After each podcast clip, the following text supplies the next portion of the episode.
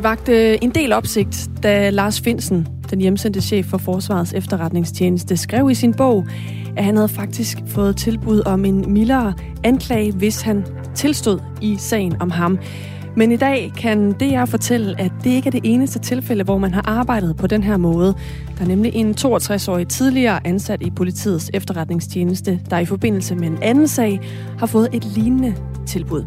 Det er en person, der også er sigtet, i lighed med Lars Finsen, for at lægge statshemmeligheder. Men øh, der skulle altså være ifølge DR øh, et tilbud om, at hvis man øh, kunne øh, få ham til at tilstå, så ville man lade ham blive tiltalt efter en mildere paragraf, og øh, måske endda også kunne øh, ende med en betinget dom i stedet. Så en øh, sådan lidt byttehandel skulle der altså angiveligt være foregået i forbindelse med den her sag. Det dykker vi ned i om et kvarters tid, hvor vi skal tale med Hans-Jørgen Bonniksen, der er tidligere operativchef i politiets efterretningstjeneste, om øh, hvor opsigtsvækkende det egentlig er. Ja, for det, øh, det må man ikke. Øh, du kan skrive ind på øh, 1424, hvis du har inputs til de historier, vi beskæftiger os med her i programmet, eller hvis du har spørgsmål til de kilder, vi interviewer. Du er altid meget velkommen. Her er det Anne Philipsen og Jakob Grosen, der byder dig godmorgen, hvis du lige er sted på, og også hvis du har lyttet med den første time Radio 4 morgen. Forestil dig, at du sidder i din sofa og din telefon ringer, så tager du den, og i den anden ende øh, hører du en stemme, der fortæller dig, at du har kræft. Den oplevelse havde Christina Stjerneby fra Grejs, som ligger nær Vejle, for lidt mere end et år siden. For inden det her opkald havde hun været i et øh, kaotisk forløb ved øh, sin egen læge, hvor hun til sidst bliver indlagt på Aarhus Universitetshospital, fordi øh, lægerne der finder en knude, som sidder inde i hendes brysthule. Så får hun at vide, at det kunne ligne noget øh, lymfekræft, men de kunne ikke sige noget med sikkerhed, og derfor får hun så taget en biopsi, og lægerne fortæller, at de vil indkalde hende til en samtale, så hun kan få svaret. Men sådan forløb det altså ikke uh, helt. Christina Stjerneby, du er med os nu. Uh, godmorgen. Ja, godmorgen. Hvad, hvad skete der, uh, da du får det her opkald? Jamen, øh, altså jeg sidder hjemme i sofaen, og jeg havde ikke lige regnet med... Altså jeg sidder jo højgravid, og øh, slapper af derhjemme, og lige pludselig så, øh, så ringer telefonen, og det skal så siges, at jeg har jo været indlagt på lungemedicinsk en uge for inden, fordi jeg havde svære symptomer og kunne næsten ikke få luft. Øhm, så derfor så har jeg jo ligget og troet, at jeg skulle... Altså, jeg har været bange for, at jeg skulle dø simpelthen øh, i den uge der, fordi jeg vidste ikke, hvad det var, der var galt. Jeg vidste bare, at der var et eller andet, der ikke skulle være der. Øh, og det var ret uhyggeligt at vide, at det var sådan en stor knude, der var derinde, og ikke at vide, om, den er, øh, om det er godt eller skidt. Og der er ikke nogen, der kan sige noget. Og så jeg, jeg blev sendt hjem efter en uge, fordi at øh, symptomerne de blev lindret lidt. Øh, og jeg sidder så og venter på, at jeg skal til samtale, ja. Og øh, desværre så er der ikke prøvesvar klar. Og så på dagen, hvor jeg skulle have haft prøvesvar, der tænker jeg jo ikke, at jeg skal ikke have noget svar i dag, fordi de havde sådan set aflyst med mig. Og det lød som om, det først var sidst på ugen, at jeg så skulle indkaldes og gå afsted igen. Så jeg, jeg er sikker på, at jamen, jeg skal bare, jeg venter på et telefonopkald om, at jeg skal, eller en indkaldelse til at komme op på sygehuset i slutningen af ugen. Så jeg er egentlig sådan så afslappet man nu kan være i den situation. Og lige pludselig ringer telefonen, og så sidder jeg bare og tænker, okay, han siger, at han er overlæge på lungemedicinsk afdeling. Og så siger han bare, men øh, jeg skal sådan set bare lige give dig en besked om, at øh, jeg kan se her, der står, at du har Hodgkins lymfom, øh, så det er lymfekræft. Og det skulle jeg lige, øh, det skulle jeg lige fortælle dig, sådan, så du vidste, at øh, for nu er der kommet svar. Øh, så vi synes jo ligesom, du skulle have det. Og derfor så ringer jeg og så går min verden jo bare i sort. Øhm, jeg er slet, slet, slet ikke forberedt. Jeg havde jo forventet, at jeg skulle op, jeg skulle have min kæreste med, jeg skulle have min moster med, vi skulle sidde sammen ved siden af hinanden over for en læge, øh, og holde hinanden i hånden, ikke? Og håbe på det bedste. Og så lige pludselig, så, øh, så er der bare en anden, der ringer, som intet har med situationen at gøre. Øhm, og jeg bliver bare fuldstændig, altså verden bryder sammen. Altså, det... det er som om, at man sidder og kigger, og så så som om alt, alt bare bliver sort for mine øjne. Det er jo det, det her grundlæggende handler om, altså om man kan give sådan en, øh, en øh, voldsom og livsomvæltende besked per telefon. Øh, særligt ja. hvis man er blevet, øh, blevet indkaldt til, at man skal ind og have en samtale og har forberedt sig på det. Øh, ja. Hvordan reagerede du, da du, du sidder der i sofaen og får det her at vide? Jamen altså, det, det er jo som om, at alt det lukker sig om mig. Altså, det er utroligt, hvor hurtigt ens krop fysisk kan reagere på noget, der bliver sagt, men jeg lukker fuldstændig ned, og jeg begynder selvfølgelig at græde. Øh, jeg sidder bare stiger ud i luften og kan næsten ikke sige noget.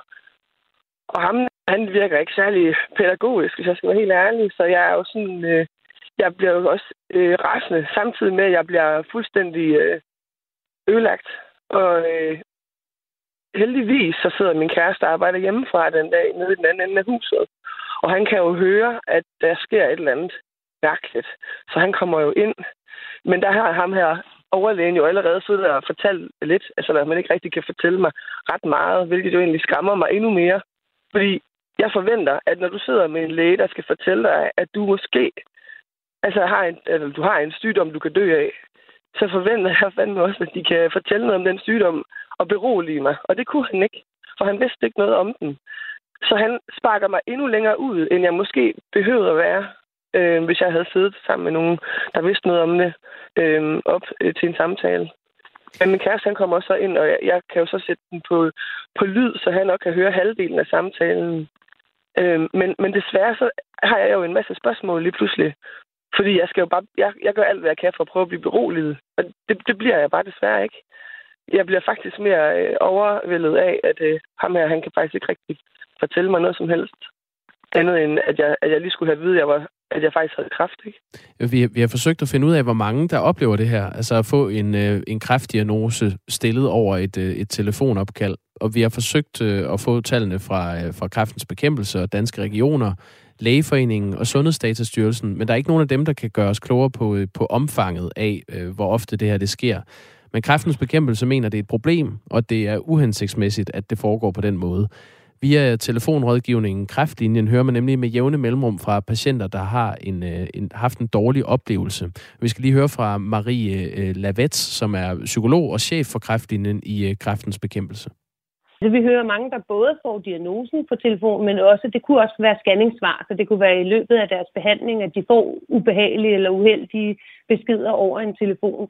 Den hyppigste konsekvens er i virkeligheden, at de ikke forstår, hvad der bliver sagt til dem. Og de bliver i tvivl, om de har hørt rigtigt, når de lægger telefonen, og det gør dem jo enormt usikre og bekymrede og på alle måder sådan psykisk påvirket af det, der er sket. Men vi kan altså hjælpe de her mennesker ved at overbringe det på en ordentlig måde.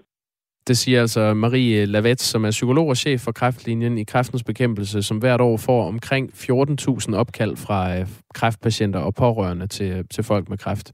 Christina Stjerneby, øh, kan der være et eller andet positivt i at få beskeden via telefon, når den er klar? Altså nu havde de så aflyst med dig, fordi prøvesvaret øh, til synligheden ikke var klar, men det blev det så alligevel. Er det så ikke bedre at få mm. beskeden så hurtigt som muligt? Nej, tak. det vil jeg gerne være fri for. Altså man kan sige, jeg sad i en uge og vidste ikke, om jeg skulle, hvad der skulle ske med mig, om jeg skulle dø, eller hvad jeg skulle, fordi jeg, jeg havde så en eller anden idé om, at jeg var sikker på, at det var kræft, fordi jeg har noget historik i min familie og sådan noget, så jeg var bare angst i forvejen. Men, men det, at, øh, at man får det over telefon, altså jeg sidder jo uvidende. Så om jeg havde været uvidende en dag mere eller to, jeg var jo forberedt på, jamen du får nok besked sidst på ugen. Det var jeg da selvfølgelig ked af, at jeg skulle vente så længe. Men det er jo ligesom sådan, det er, når, når prøvesvar tager tid. Men hvis jeg skulle vælge, ville jeg da klart hellere have den besked, når jeg kom derop, så der var nogen, der kunne gribe mig i den her situation, end at jeg sidder derhjemme fuldstændig øh, i chok og øh, bare føler, at jeg bliver skubbet ud fra en klippe. Altså. Kræftdiagnose over telefon er jo en problematik, som, øh, som tidligere har været beskrevet i medierne. For eksempel i begyndelsen af 2016, hvor en undersøgelse dengang viste, at hver femte af de øh, unge fik diagnosen over telefonen eller via en besked indtalt på øh, telefonsvaren. Det er, jo, det, det er jo sådan i yderste potens nærmest det værste, man kan forestille sig.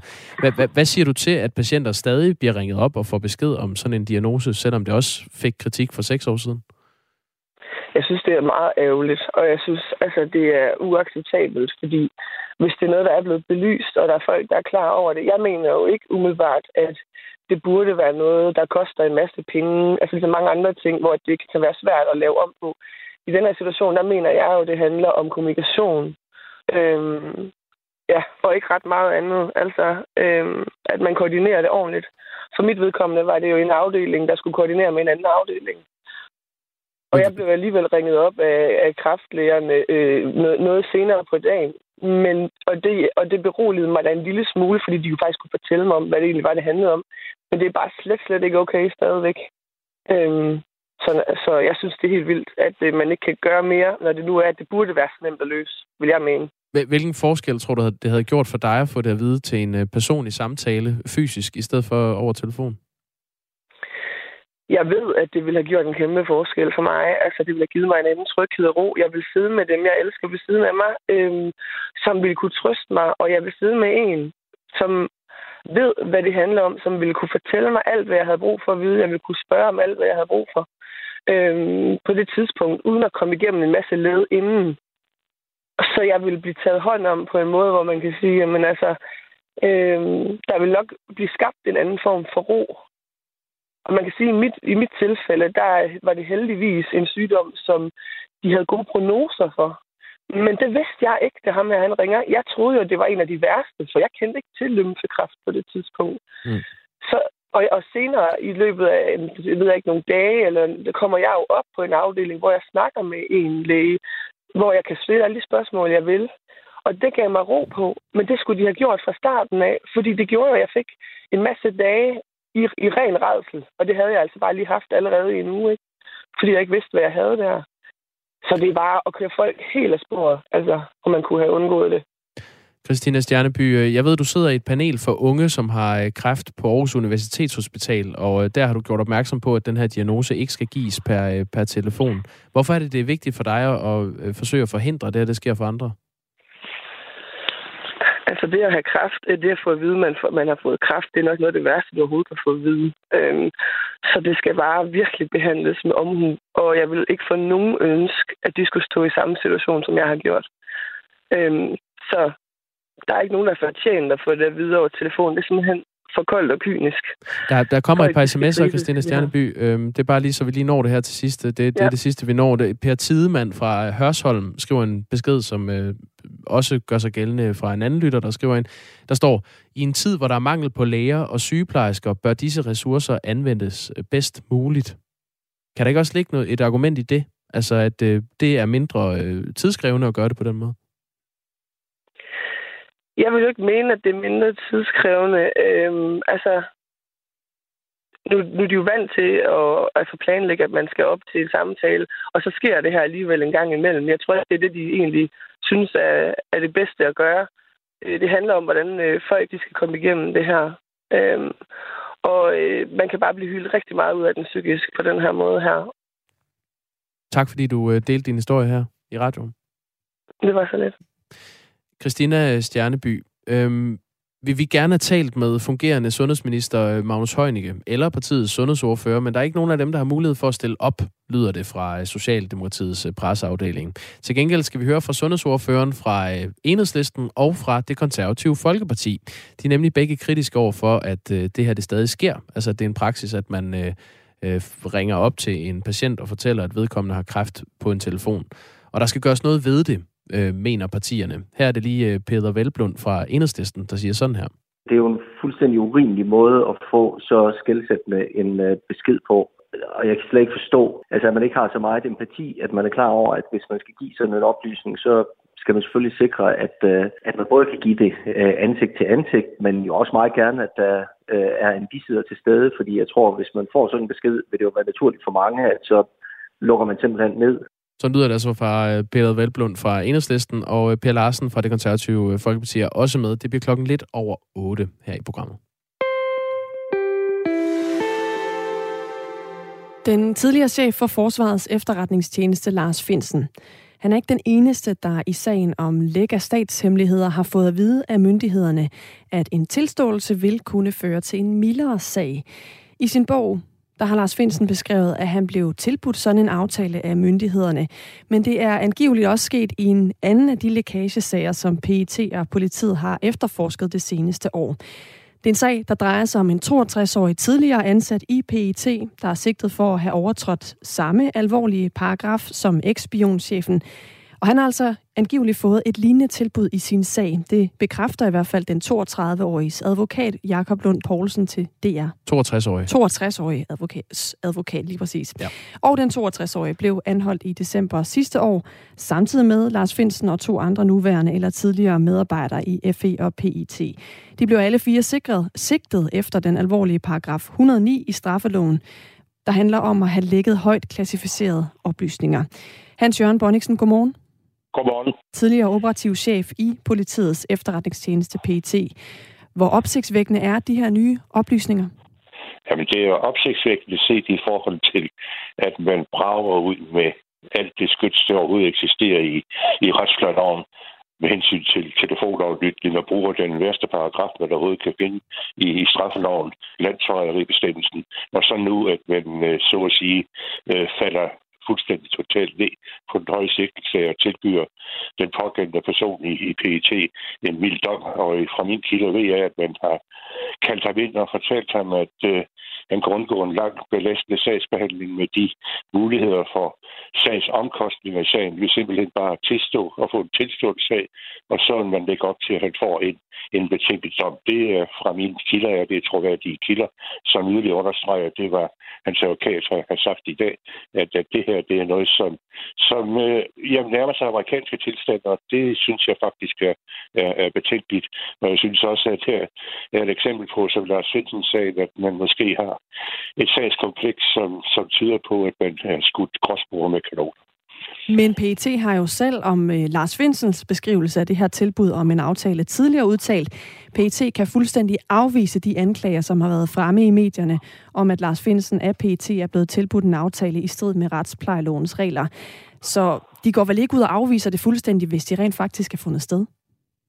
Det kan jeg ikke forholde mig til, men jeg forholder mig til sagen her nu, at øh, det er ingen tvivl om, at pågældende har fået et tilbud, som går på, at øh, hvis den tilstår, jamen, så vil man øh, se med mine øjne på at give ham så en, en betinget dom for at undgå en, en belastende øh, retssag. Det er så andre, der skal vurdere sandhedsværdien i, hvem, hvem det, det, det, det siger hvad.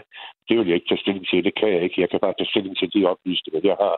Og de tyder i hvert fald på, at det er realitet i det, som hans forsvarsadvokat har, har fortalt os.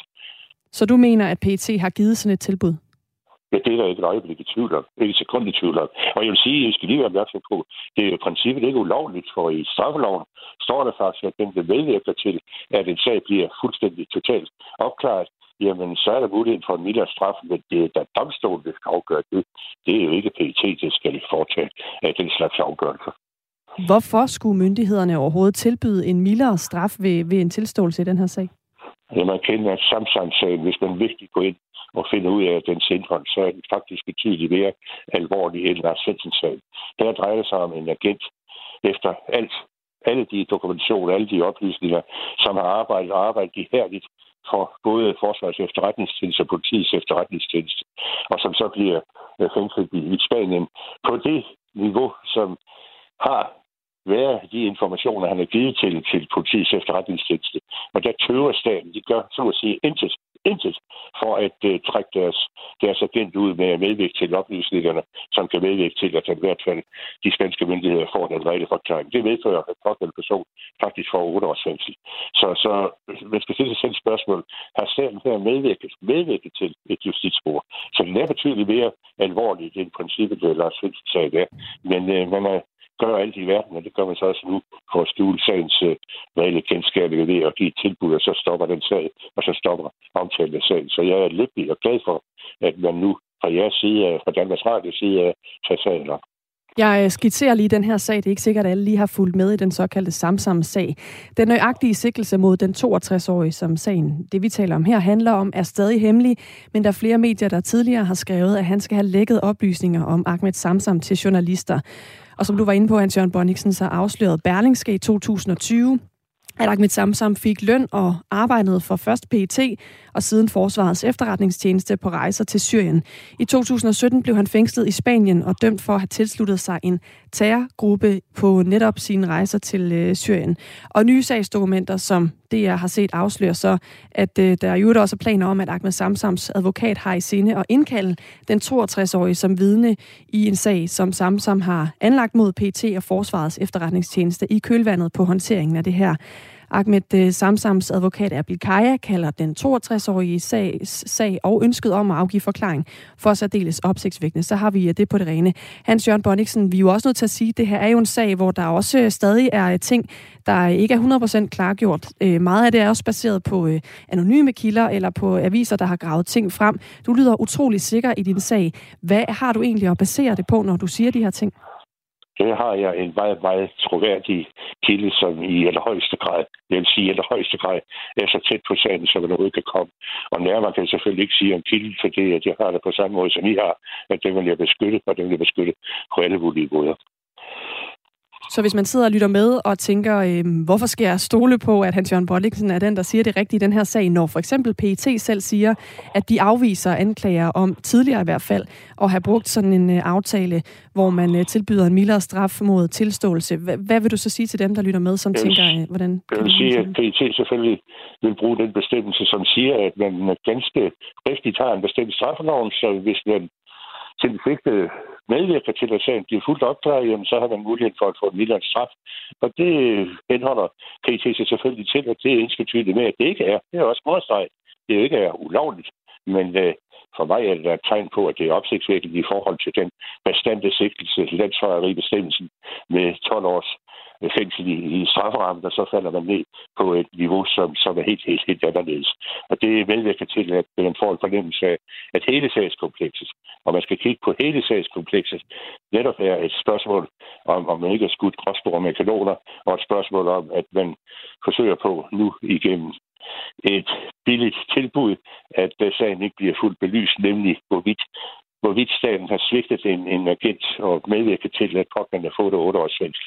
Det synes jeg er et relevant spørgsmål og relevant at dykke mere ned i, for det betyder så simpelthen, at, øh, at den her sag er betydeligt mere alvorlig, end Lars Svendsen Den her metode, hvor man tilbyder øh, mildere straf, øh, mildere sag mod en tilståelse, er det noget, du nogensinde, øh, der nogensinde er blevet brugt i din tid som chef for PT? I PT har jeg aldrig nogensinde brugt bestemmelsen, men, men man kan som tidligere sagt, i forhold til en rejse tilfælde af en domsfældelse, der kan man gøre opmærksom på, at pågældende sigte har medvirket til, at sagen er belyst så godt som overhovedet muligt, og øh, det, det er han årsagen til. Så har det domstolen muligheden for at gå ind og vurdere, hvorvidt det er ret i til en mildere straf, men det er nu engang op til, til domstolene vurdering. Hans-Jørgen Bonniksen, tidligere operativ chef i politiets efterretningstjeneste. Tak fordi du var med her til morgen. Ja, velbekomme. Klokken er øh, to minutter i halv otte, og hvis du øh, har spørgsmål til øh, det være sig øh, den sag eller andet, vi beskæftiger os med her i Radio 4 morgen, så er du velkommen til at skrive ind på 1424. Skal vi tage en lidt let historie, Anne? Trænger vi ikke til det? Jo, lad os prøve. Øhm, ja, på en eller anden måde, det her er også en tung historie, for det handler om McDonald's. Det er jo ikke uh, altid uh, lette Det kan være heavy man, food får i hvert fald. Ja. Altså, øhm, Mac'en, som den kaldes af de unge... Øh, har, som jeg kalder den. Hvad kalder du den? McDuden. Ja, det står for egen regning. Okay. Uh, de har lanceret regning, uh, hvad, ændringer ved deres gamle klassikere. Det er noget, som ikke er sket i 40 år. Nå. Altså, uh, man kender jo godt smagen af en cheeseburger eller mm. en Big Mac fra McDonald's. Det, nu siger man, men det gør mange. Og uh, kan de blive bedre? Har McDonald's selv tænkt. Det er jo altid godt at stille sig selv det spørgsmål. Det retoriske spørgsmål. Ja. Og svaret er selvfølgelig ja, det kan de. Øh, selvom de var gode øh, før, så bliver de nu endnu bedre, siger McDonald's. Øh, Marie Hyrdum, som er marketingdirektør hos McDonald's Danmark, siger, vi mener, at vi hele tiden kan udvikle vores produkter til at blive bedre. Nu har vi taget fat i vores ikoniske produkter, og selvom der ikke er snak om kæmpe ændringer, så er det stadigvæk nogle småjusteringer, som forbedrer produktets kvalitet i sin helhed. Og det kommer ikke til at have nogen effekt på prisen i øvrigt. Øh, noget af det, de gør, det er, at de, de vil stege bøfferne på en anden måde, hvor løgene lægges på under stegningen, hvilket skulle gøre, at osten smelter bedre sammen med kødet, og så skulle det hele blive mere saftigt. Fordi løgene lægges på? Ja. Nå? Ja, det er også... Øh, det er da ikke en teknik, jeg kender. Nyt for mig. Ja. Men altså, hvis det virker på McDuden, så kan det også være, at det virker hjemme i... Øh, Grosens I køkken ja. i hytten. Øh, der er også noget med noget øh, brødopskrift, der bliver ændret. Der er en ny øh, gla- øh, glas, glaze. glaze, som skal sørge for, at øh, brødet bliver mørkere og blødere, holder sig varmt i længere tid. Og det er godt nyt, fordi øh, mange spiser McDonald's mad som takeaway. Hmm, så de pensler brødet med noget andet? De pensler bollerne med øh, en anden glaze. Det kan kræve lidt tilvænding, men altså, hvis man er glad for øh, McDonald's, så kan det være, at du bliver endnu gladere for det, og det kan også være, at du synes, det er noget værd skrammel. Ja, det kan man jo så finde ud af. Er det fra i dag? Mm, de, de har faktisk været i gang med det et stykke tid, men nu går de ud med nyheden om det, så okay. at folk lige er klar på, at det er faktisk derfor, at bolden er lidt mørkere. Det er godt at vide, hvorfor den er det. Nu er klokken halv otte. Ja.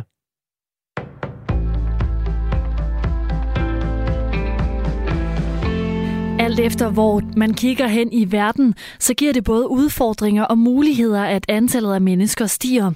Ifølge en fremskrivning fra FN, så vil jordens samlede befolkning i dag runde 8 milliarder mennesker.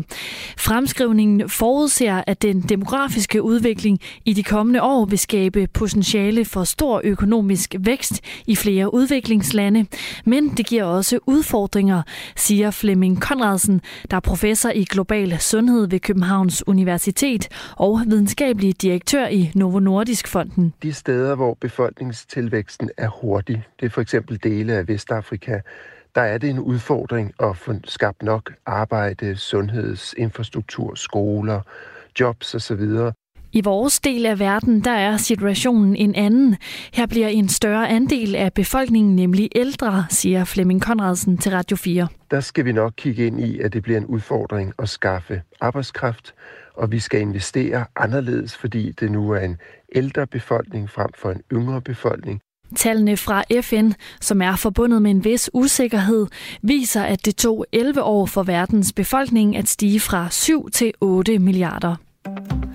G20-landene herunder Rusland er blevet enige om et udkast til en sluterklæring. Det bekræfter EU's præsident ifølge det tyske nyhedsbureau DPA. G20 består af 19 af verdens vigtigste industrilande og vækstøkonomier, og så EU. Landene er lige nu samlet til møde på Bali i Indonesien. Ifølge DPA's oplysninger indeholder udkastet angiveligt en passage, som fordømmer krigen mod Ukraine. Og det det til trods for, at Rusland har udvist modstand mod netop det. Ruslands godkendelse af teksten kan ses som et muligt tegn på, at russerne ikke længere kan tage støtten fra den magtfulde alliancepartner blandt G20-landene Kina for givet, når det handler om krigen i Ukraine, skriver DPA. En ny portal skal lette pårørendes byrder med dødsboer. Det kan nemlig være en kompliceret og tidskrævende opgave efter et dødsfald at opgøre formue og ejendele. Men fra og med i dag skulle opgaven gerne blive lidt lettere. Det sker, når Domstyrelsen lancerer skifteportalen i alle retskredse landet over. Fordelen ved skifteportalen er først og fremmest at få samlet information et sted, så lyder det fra IT-direktør i Domstyrelsen Martin Wood. Han tilføjer, at portalen vil hjælpe både borgere, retterne og så de virksomheder, der har krav på til gode Når man samler informationen et sted, så øh, bliver der mere gennemsigtighed, og så bliver det øh, lettere at håndtere de mange krav, altså de op mod 600.000 krav, der bliver meldt ind til retterne hvert år. Efter planen skal testflyvningen med rumfartøjet Artemis 1-missionen fortsætte i morgen. Det oplyser NASA, den amerikanske rumfartsadministration, ifølge AP. Og et af de største mål med Artemis, det er en dag at kunne sende mennesker til Mars. Missionen den er blevet forsinket af flere omgange. Senest der lød bekymringen, at raketten var blevet skadet i forbindelse med orkanen Nicole. På missionen i morgen der vil raketten være bemandet med testdukker, men det er meningen, at rumrejsen på sigt skal give NASA værdifuld erfaring til fremtidige rumrejser. Det bliver en grå dag, der er skyet og nogle steder med lidt regn mellem 8 og 10 grader. Det var nyhederne her på Radio 4 og i studiet denne morgen Sofie Levering.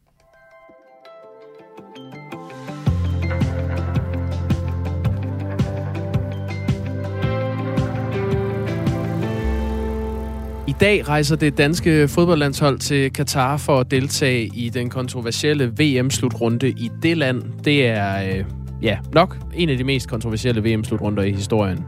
Øh, dårlige arbejdsforhold for de arbejdere, der har bygget stadion i Katar, og landets syn på homoseksualitet er blandt de punkter, som er blevet øh, kritiseret. Og derfor er debatten om, hvorvidt fodboldfans skal boykotte slutrunden også på sit højeste her øh, fem dage før øh, startfløjt i, øh, i åbningskampen mellem Katar og Ecuador på øh, søndag. Vi kommer til at tale med øh, Christian Rothmann, som er formand for Danske Fodboldfans. Han mener nemlig, at øh, vi som forbrugere har et ansvar, og det er jo sådan lidt en, et tvækket svær, hvis man samtidig gerne vil følge med i de her kampe. Hvordan skal man gribe det an? Det kan du høre hans bud på om 10 minutter her i programmet. Inden da, så skal vi se mod Iran, hvor der øh, har været demonstrationer i længere tid, og hvor de øh, også udvikler sig i øjeblikket. For i over to måneder, der har det iranske folk demonstreret mod det iranske præstestyre. Det har blandt andet lyttet sådan her fra nogle kvindelige iranske studerende.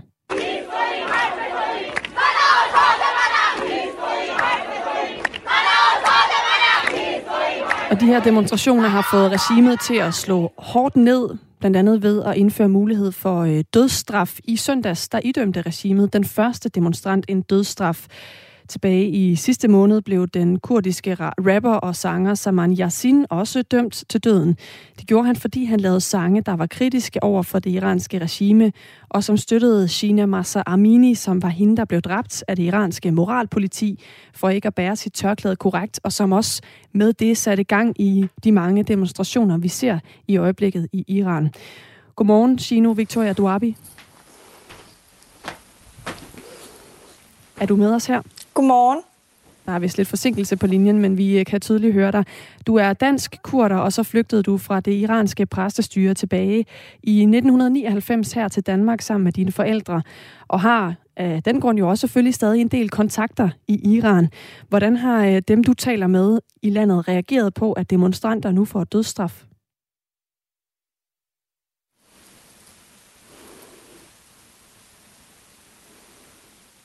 Jeg tror lige, vi skal ringe op ja, på en telefon i stedet. Øh, der er lidt uh, baks med, med linjen til Shino Duabi. Ja, jeg kan sige, at uh, ifølge Amnesty, så er 14.000 demonstranter lige nu tilbageholdt i Iran. Og der er altså også frygt for, at uh, nogle af de her mennesker kan miste livet, fordi 227 ud af Irans 290 parlamentsmedlemmer har underskrevet et brev med en opfordring til, at hvis man uh, er tilbageholdt demonstrant, så skal man have det, de kalder en lærestreg. Nu tror jeg, vi har dig med igen på en uh, lidt bedre forbindelse, Shino Victoria Duabi. Ja. Ja, som jeg sagde lige før, så uh, har du jo uh, også uh, en baggrund i Iran, og derfor også kontakter i landet, som du taler med. Hvordan har de reageret på, at uh, der er demonstranter, der får dødstraf? Um, det skal lige siges, jeg har ikke nogen kontakter i Iran. Jeg har kilder. Da jeg kom til Danmark, da jeg var, det var i 2002, og flygtede fra Iran i 99, hvor jeg var fem år. Uh, men uh, hvad spørger du om, undskyld? Jeg spørger, hvordan øh, dem, du øh, taler med, har reageret på den her øh, melding om, at øh, man i øjeblikket ser demonstranter blive idømt dødsstraf. Det er jo selvfølgelig stærkt bekymrende for dem. Øhm, men det er jo ikke noget nyt. Øh, det er noget nyt, at vi i Vesten er begyndt at gå op i det, øh, men sådan har det jo været hele tiden. Altså, Iran er, øh, er noget, der minder om øh, hvad vi har set i 2. verdenskrig. Der har været massemord, der har været massakre og genocide øh, på det iranske folk af, det iranske, øh, af den iranske regering. Så det er ikke noget nyt. Øh, og, og, og, og det slår dem ikke sådan ud. Altså meningen med det her har været, går jeg ud fra, øh, det er jo at, øh, at indgyde frygt i iranerne og ligesom få dem til at stoppe øh, med at demonstrere. Men tværtimod har det faktisk haft en helt omvendt effekt. Øh, det her kom jo så ud i sidste uge, øh, og, og det man i Danmark kalder optøjer, som, som ligner noget, der er krigstilstand og revolution øh, i andre lande, det er, det er gået endnu mere, endnu mere vildt for sig. Øhm, så det har jo ikke haft den effekt, man egentlig ønskede. Og, og slet ikke i dag, de kommende tre dage, kommer til at, at gå endnu mere amok. Altså et helt land på 80 millioner er gået i strække fra i dag. Alle butikker har lukket. Øh, folk har sendt videoer, og, og, og man kan også finde videoerne nu. Så det går altså den modsatte vej, end hvad regimet egentlig havde forventet. Og man kan så sige, hvad er det så, vi frygter? Øh, vi frygter jo, at fordi at den ikke har den effekt, som regimet ønsker, så er vi faktisk lidt bange for, at de bliver nødt til at, at statuere eksempler. Hvad mener du med det? Øh, jamen altså, så er de faktisk øh, nødt til at vise, at de henretter de her mennesker, og at det ikke bare øh, er, er ord, hvis man kan sige det sådan. Som en, der selv er øh, flygtet fra det iranske præstestyre for øh, år tilbage, hvordan påvirker det dig så, når du øh, ser, at der nu er den her risiko for, for dødsstraf ved at demonstrere, selvom du siger, at det, det er som sådan måske ikke enormt nyt, men det er jo trods alt også noget, som måske rykker tættere på, som du også er inde på, fordi øh, situationen er sådan, at øh, præstestyret og styret i det hele taget kan have rigtig svært ved at styre øh, de her demonstranter i øjeblikket. Hvordan påvirker det dig? Det påvirker jo mig selvfølgelig. Altså, det, er jo, det er jo ligegyldigt, hvor jeg kommer fra. Uanset hvor det havde været i, i verden, så det her jo øh, massemord, øh, execution, altså henrettelse af folk. Så det gør jo selvfølgelig ondt. Men øh, jeg må også bare sige, at frihed øh, koster. Og det er den helt øh, kyniske del. For mig har det personligt kostet, at jeg ikke har noget netværk. Altså, jeg har ikke den her øh, forbindelse til Iran. Jeg har ikke øh, set min familie i 25 år. Øh, for Ukraine koster det liv, øh, og krig for os i Danmark koster det økonomisk. Og nu, øh, nu er det tid til, at iranerne øh, kæmper os verdenskamp. Altså, det er jo verdens største kvindekamp med kvinderne lige nu i fronten. Så, så jeg er indstillet på, at, at det her det bliver hårdt. Jeg ved også, at du ikke mener, at den danske regering har gjort nok for at vise øh, støtte til demonstranterne. Hvad er det, du gerne ser, at øh, regeringen gør? Den danske regering har slet ikke gjort noget. Øh, så, så det er ikke, fordi de ikke har gjort nok. De har bare ikke gjort noget. Eller sagt noget. Jeg mener, at den danske regering har et kæmpe ansvar. Det har vi jo gennem FN, hvor vi har forpligtet os til, at når en nation ønsker udvikling i demokrati eller ønsker hjælp til det, men så rækker vi ud, fordi det er en forpligtelse. Og det er det, iranerne råber, som du, som du også lige spillede lige før. Så det, fronten er kvinder, og det er ikke en, øh, en, en, en, en, en kamp, der har varet et døgn eller 24 timer, øh, to døgn, øh, en uge. Det har varet to måneder. Og sådan har det været i 43 år, hvor iranerne vil have frihed men nu er det folket, der selv beder om det. Så den danske regering skal komme ud med en pressemeddelelse, hvor Mette Frederiksen selv siger, at den danske regering, den danske stat og det danske folk står lige bag iranerne og kæmper benhårdt for gennem et europæisk, øh, øh gennem et europæisk niveau at boykotte og sanktionere og smide ambassaderne ud. Ja, man tror nogle gange, at regimet i Iran, det brutale regime, der lige nu legitimerer voldtægter af kvinder, masse voldtægter af kvinder, mor på små piger, øh, henrettelser af mænd, kvinder, børn, drenge. De bor altså på et Østerbro i Danmark. Der er en også... ambassade, der bor her. Men der har også været nogle politikere ude at sige, at øh, det, at man for eksempel smider ambassadører ud af landet, det er jo også med til at mindske dialogen med dem, som måske Ej. i et omfang kunne påvirke. Ja. Hvad siger du til det? Jamen prøv at høre her. Iranerne råber, at de ikke forhandler med terrorister. Iran, det er, regimet i Iran er statssponsor for terror i verden. De ønsker ikke regimet, ergo Vesten skal slet ikke gå i diplomatiske forhandlinger. Det er hele pointen. Iranerne ønsker ikke, at det islamiske republik i Iran skal repræsentere iranerne i verden, og heller ikke som styre for dem. Det er jo hele pointen. I må ikke købe det, øh, når, når I hører, det er og journalister, må ikke købe nogen politikere i Danmark eller i verden, når de siger, jamen diplomati og så videre, det har ikke virket i 43 år. Vi ser massehenrettelser fortsætte i Iran. Vi ser, at kvinder bliver lige nu, der bliver koordineret lige nu, hvordan man skal voldtage de kvinder, der er arresteret, for, for at de undgår at komme i, i paradis. Så har du hørt noget lignende? Men hvordan vil, hvis det diplomati ikke fungerer, hvordan vil det så for eksempel hjælpe, at øh, den nye regering skriver, at øh, man står bag øh, iranerne og deres oprør? Altså, det er vel også en slags diplomati? Det er ikke for... Nej, det er det ikke. Det her det er, det er for folket. Det er for iranerne i Iran. Lige så snart, at man gør det, så, så viser man, sender man et signal til befolkningen i Iran. Okay, Vesten er faktisk mere. Vi svigter jer ikke den her gang. Og så er det også et klart signal til det iranske styre, at man ønsker at på vej til at illegitimere den. Det er det, det hele handler om. Det handler om at illegitimere regimet som et styre og presse dem derud, hvor vi ikke handler med dem. Vi, har, vi, vi, vi handler altså stadigvæk rigtig meget med den. Det er over 2 milliarder danske kroner om året, hvor er meget af det faktisk er teknologi. Så lydoptagelse, teleapp, te, øh, gengivelse af lyd osv. osv. Det er meget mærkeligt. Som jeg nævnte før, så er der øh, ifølge Amnestys tal lige nu 14.000 demonstranter, der er tilbageholdt i Iran. Og der er jo også bekymringer for, at øh, der er nogle af dem, hvor det kan koste dem livet, fordi man har i parlamentet, det iranske parlament, underskrevet det her brev med en opfordring til, at de tilbageholdte demonstranter skal få det, der bliver kaldt en lærestreg. Du var selv inde på før, at øh, man kan godt forestille sig en situation, sagde du, hvor at lige pludselig så bliver det ikke kun en advarsel eller en trussel, det her med dødsstraf, så bliver det også reelt ført ud i livet. Med den øh, øh, måde, du øh, følger med i det her på. Hvor tæt på det er vi? Altså, hvornår kunne du forestille dig, at man ser den første dødsstraf sådan reelt?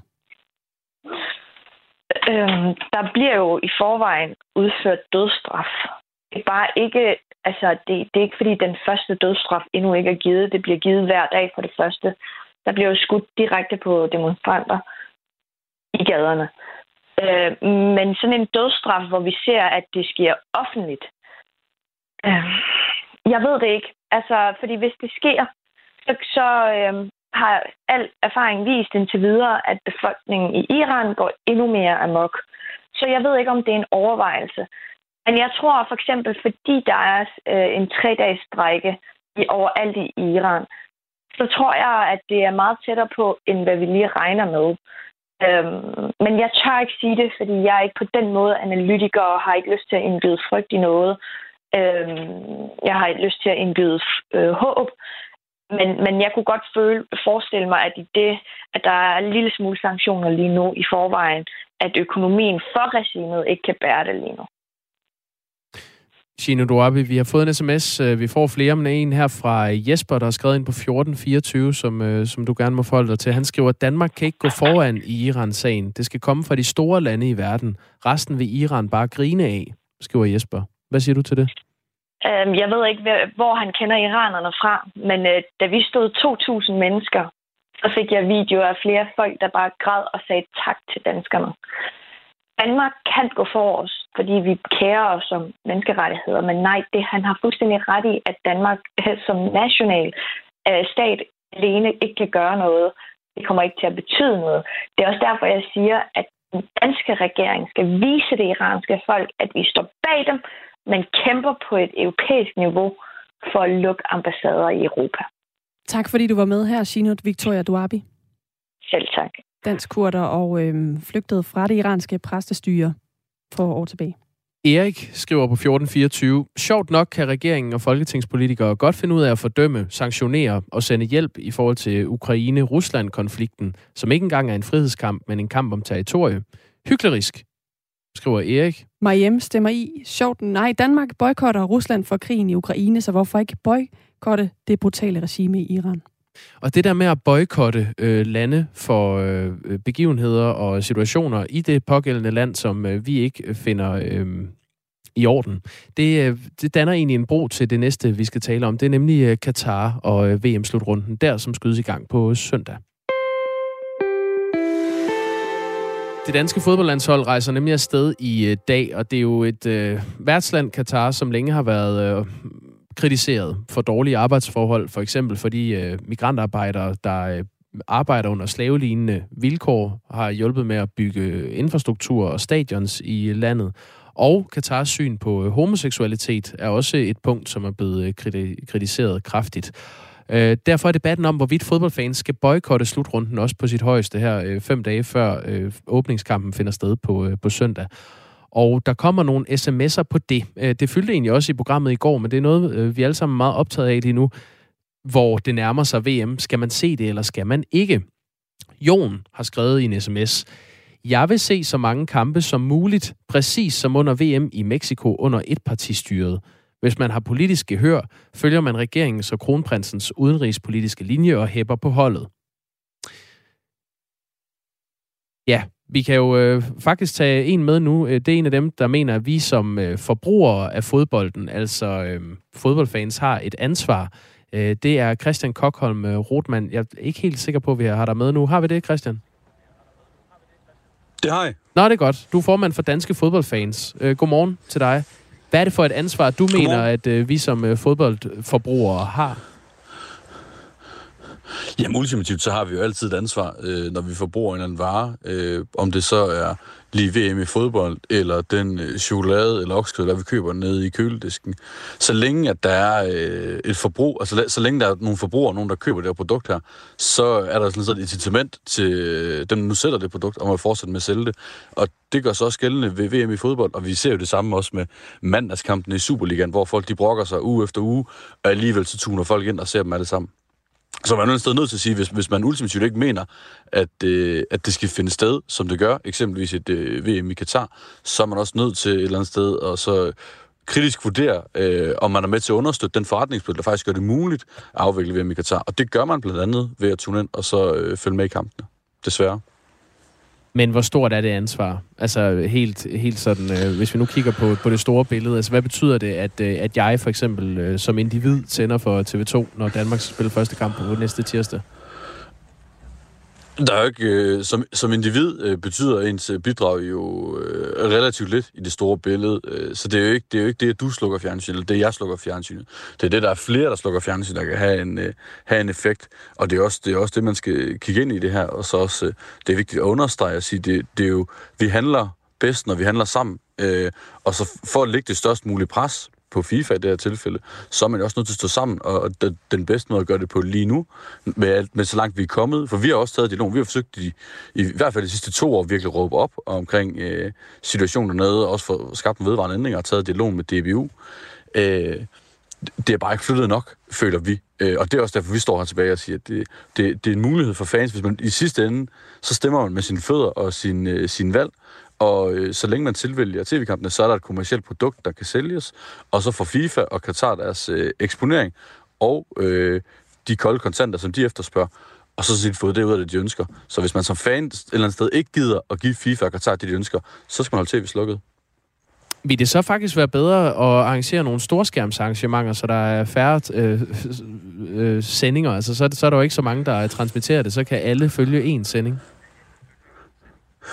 Ja, det, det, det, det kan man godt bruge som argument. Nu ved jeg tilfældigvis, at øh, de arrangementer kræver en, øh, en, en ret hæftig, øh, hvad hedder det, fee, det hedder det ikke, men, men, men omkost i forhold til at få licens til at lave de her store arrangementer. Mm. Så det får de jo ikke mindre ud af rent kommercielt. Øh, jeg, jeg forstår godt incitamentet, men jeg synes også, vi ser også helt generelt, at selve fodboldfeberen er også langt mindre lige nu, end den har været ved tidligere slutrunder. Så ved jeg godt, at den seneste EM-slutrunde fandt sted i Danmark. Øh, Øh, men der er ikke den samme hype længere, og der tror jeg også et sted, det spiller ind, at der, det desværre ikke interesserer så mange mennesker. Øh, men det er en i Katar, eller heldigvis. Det, det tror jeg faktisk, du har ret i. Og så er det også første gang, VM skal afholdes om vinteren, og det, det gør nok også ved, noget ved, øh, ved fodboldfeberen. Man er vant til, at det, det er sommer, og der er god stemning. Øh, Christian Kokholm Rotman, du er formand for Danske Fodboldfans. Det, det kan jo undre lidt, at du er ude og argumentere for et boykot. Øh, hvordan opfordrer du egentlig fans til at forholde sig til den her slutrunde? Ja, vi har været, vi har været en lang proces igennem, øh, og som jeg sagde, så startede vi offentligt for to år siden med et eller andet sted, og så skitserede de her fire punkter, hvor vi mente, at, øh, at det, var, det var her, som FIFA og, og Qatar skulle forbedre sig. Øh, blandt andet i forhold til øh, det helt basale i forhold til menneskerettigheder, sikre produktion af immigrantarbejdere, og også sikre, at de blev kompenseret, og også at der var uvillige parter, der kunne undersøge det, såvel som at, øh, at vi også sikret, at mænd og kvinder øh, havde lige rettet på stadion, og så den frie presse ultimativt også skulle få lov til at bevæge sig rundt i Katar og faktisk øh, rapportere for begivenheder dernede. Og baseret på, øh, ja, de kun øh, imødekom et af de fire krav, som vi havde med, at mænd og kvinder kunne se fodbold på samme tribune, så følte vi ikke, at det, det var ansvarligt at, at anbefale folk at tage afsted, så vente med folk, og, og anbefale, at folk ikke skulle tage afsted til slutrunden. Og, og derudover så opfordrer vi jo altid til, at øh, man som enkelte fan også gør sin stemme hørt, hvor man kan, og i det her tilfælde er det ved, at man, hvis man ikke bakker op på slutrunden, så er det man ultimativt slukker for øh, fjernsynet. Kasper Julemand, vores øh, landstræner, har jo øh, sagt på et pressemøde i går, at han synes, det er okay at følge landsholdet, når øh, landsholdet spiller. Han siger, jeg tror ikke, det rykker et komma, hvis man slukker fjernsynet. Det skal selvfølgelig stå folk frit for, men man skal ikke have dårlig samvittighed over CVM og støtte det danske landshold. Er det ikke på en eller anden måde at straffe det danske landshold, at man ikke følger dem? Det kan man sige. Øh, jeg er uenig i præmissen, øh, Kasper Juhlmann opstiller, fordi ja, det nytter ikke noget, at den enkelte slukker, men hvis der er mange, der slukker, så rykker det netop noget. Øh, og som fodboldtræner, så burde man også skulle se, at det er jo kollektivet, der kan løfte den opgave, det er jo ikke individet alene. Øh, jeg, jeg, jeg tror ikke, man, man straffer ikke holdet. Ja, kommer de til at lide, men jeg tror godt, at det danske landshold ved, at de har en opbakning. Og det har vi også set til kampene op til VM. Nu kommer der et lille dyk her formentlig under VM, men så er jeg også sikker på, at øh, de danske fans kommer tilbage. Vi har set en enorm tilskuervækst både på hjemmebane, men også mm. på udebane, og også under seneste EM-slutrunde. Så opbakning er der jo i landet. Opbakning er ikke til slutrunden. Opbakning er stadigvæk til landsholdet. Skal du øh, se de her kampe selv? Nej, det skal jeg ikke. Du skal slet ikke øh, læse om, hvordan det er gået? Nej, altså det, det, det blev, lige i forhold til at læse, blev det nok øh, spændende nok at finde ud af, hvordan man sådan helt lavpraktisk kan gøre det. For jeg vil jo stadig ikke følge med i den kritiske dækning, der er. Der er rigtig mange gode journalister, der stadigvæk øh, dækker øh, slutrunden kritisk, og det vil jeg selv stadig, stadig bakke op om øh, og støtte. Men øh, at, at følge med i turneringen, som den fodboldturnering nogle gange er, med at sætte noget andet, nej, det vil jeg fravælge den. Det, og det ærger mig også, og det piner mig ultimativt også. Fordi som fodboldfan er det ikke noget, jeg et eller andet sted nyder mere end øh, store slutrunder. Nej, at ved den seneste øh, slutrunde, altså øh, VM betragtet, øh, fandt sted i Rusland. Øh, det var i 2018. Rusland er heller ikke kendt for at være det øh, bedste demokrati i verden, og landets syn på homoseksuelle blev blandt andet øh, kritiseret ved det VM. Og der, der var du over at følge landsholdet. Øh, hvad var forskellen egentlig dengang fra, fra nu? Ja, altså... Øh, jeg tror, vi har, der var slet ikke så stort fokus på det så tidligt, øh, da, da, da vi først egentlig blev opmærksom på, hvor, øh, hvor vildt et land øh, Rusland egentlig var. Der var mine billetter allerede bestilt og booket, og jeg, jeg havde slet ikke tænkt over det. Jeg tror, derfor, jeg forholder mig også retten til at altid blive klogere, og det er jeg også blevet sidenhen. Og, og kunne jeg vælge om i dag, havde jeg nok også valgt øh, noget andet, øh, end at tage det over, og så være over i tre uger. Øh, jeg, jeg, jeg, synes, det er, øh, jeg synes, det er forkert, at man lærer sig begrænse af fortidens fejltagelser. Vi, vi er et sted nødt til at handle på den viden, vi har, og, og der, hvor vi er nu, jeg kan ikke ændre, hvad jeg har gjort det tidligere, men øh, jeg synes, når vi kigger på hele forløbet op til tildelingen af VM i Katar, øh, og hvordan de har bygget stadion, og hvordan de har håndteret de problemer, der har været i den forbindelse, så synes jeg, det er på alle måder kritisabelt. Øh, og det er også derfor, vi har den position, vi har nu, hvor, også, hvor både vi og jeg anbefaler, at man, øh, man tuner ud og ikke giver øh, både FIFA og Katar den opmærksomhed og forretning, de et eller andet sted ultimativt ønsker. Ekstrabladet har jo været øh, øh, bannerfører på den kritiske dækning af, øh, af det her VM i Katar. Vi har også øh, i al beskedenhed selv været øh, gode til at, at øh, bringe kritisk journalistik om forholdene i Katar og, øh, og stille kritiske spørgsmål til blandt andet DBU øh, i forbindelse med øh, den her deltagelse i, øh, i slutrunden. Jeg lagde mærke til, at Ekstrabladet havde lavet sådan en uofficiel øh, slagsang, hvor de blandt andet opfordrer til, at man skal følge den her slutrunde på et øh, piratlink. Altså finde et ulovligt link, for så betaler man ikke for streamingen. Er det noget, du vil bakke op om? Øh, som udgangspunkt nej, vil jeg jo understøtte øh, piratlinger og jeg tror også, ret beset, så er det jo en øh, sang, der er lavet i samarbejde med Ekstrabladet, så jeg ved ikke, om Ekstrabladet reelt set er afsender på opfordring til pirateri. Ja, men de sender en sang, hvor, øh, hvor der er nogen, der opfordrer ja, til. Ja, ja, ja det, det ved jeg ikke, om man juridisk kan dække sig ind under det. Øh, Christian Kokholm Rutmann, jeg synes, det er interessant at, øh, at tale med dig. Nu har vi også holdt på dig et stykke tid her. Nu starter VM på søndag med en åbningskamp mellem Katar og Ecuador. Danmark spiller første kamp tirsdag, det mod Tunesien. Hvad nu, hvis Danmark når VM-finalen? Kan du så godt som formand for danske fodboldfans og fodboldelsker lade være med at se en VM-finale, hvor Danmark er med? Et godt hypotetisk scenarie. Øh, jeg tror, det, den konkrete vurdering vil jeg tage, hvis vi nogensinde skulle stå i det tilfælde. Øh, indtil videre med gruppekampene, ja, så, så tror jeg ikke, at det bliver noget større problem. Jeg ved ikke, jeg er også relativt stedig i sind, øh, så, så, så lige det punkt øh, tvivler jeg ikke på. Men, men selvfølgelig, jeg tror, jeg tror ikke, det bliver let på nogen måde. Øh, og det er også derfor, at det er jo, det er lidt det er jo ærgerligt, at man som fan, et eller andet sted også, der elsker fodbold mest betingelsesløst, uden øh, alle mulige andre forhold, eller andet sted skal træffe de sværeste beslutninger, fordi at sportens magthaver ikke formår det. Øh, det, det er da ærgerligt, at vi som fan et eller andet sted føler os tvunget til at fravende slutrunde, alene fordi at fodboldens magthaver ikke kan ja, arbejde ud for det ansvar, de har, og faktisk løse de konkrete problemer, som de er blevet bely eller oplyst om de sidste ja, 10-12 år. Tak fordi du øh, var med her i programmet, Christian Kokholm Rutmann. Det var slet. Øh, formand for Danske Fodboldfans. Det her er også noget, som får mange øh, til at tage stilling til, hvad gør jeg egentlig selv? Torben har skrevet ind på sms'en 1424, jeg er imod VM, men kommer nok til at se kampene. Med alle de kommercielle aftaler er vel på plads, så det rykker vel intet at slukke for tv'et. Boykot FIFA, det er der problemet ligger. Ellers glædelig VM i Nordkorea 2026, skriver Henrik.